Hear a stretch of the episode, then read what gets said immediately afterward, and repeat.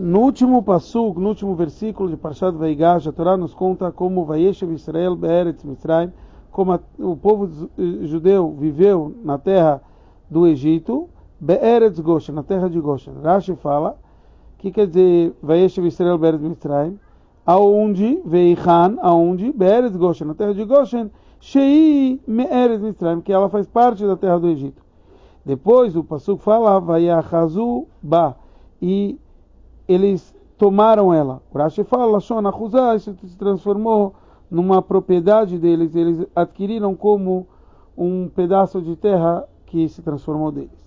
O Rebbe pergunta bastante o porquê essa linguagem, essa arichut, essa forma extensa que Rashi precisou explicar, o que, que ele realmente está explicando, qual seria a pergunta por detrás. Então, aqui a gente teria uma, uma contradição.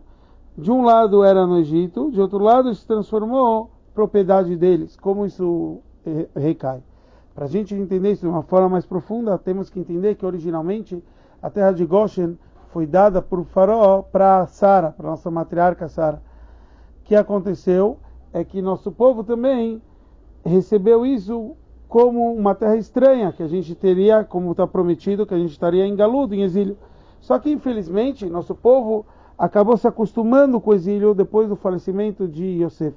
A gente tinha que se lembrar que para a gente merecer receber a Torá, partes mais profundas da Torá, etc., tudo isso vinha através do, de estar subjugado, de entender que a gente passava por um exílio para merecer tudo isso.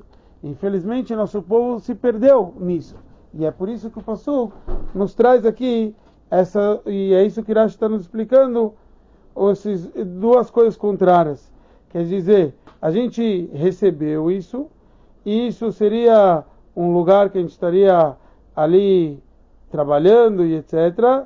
Mas no final eles adquiriram isso. E todo esse propósito era realmente para a gente adquirir e transformar o lugar num lugar com elevando a matéria, elevando as centelhas divinas do local.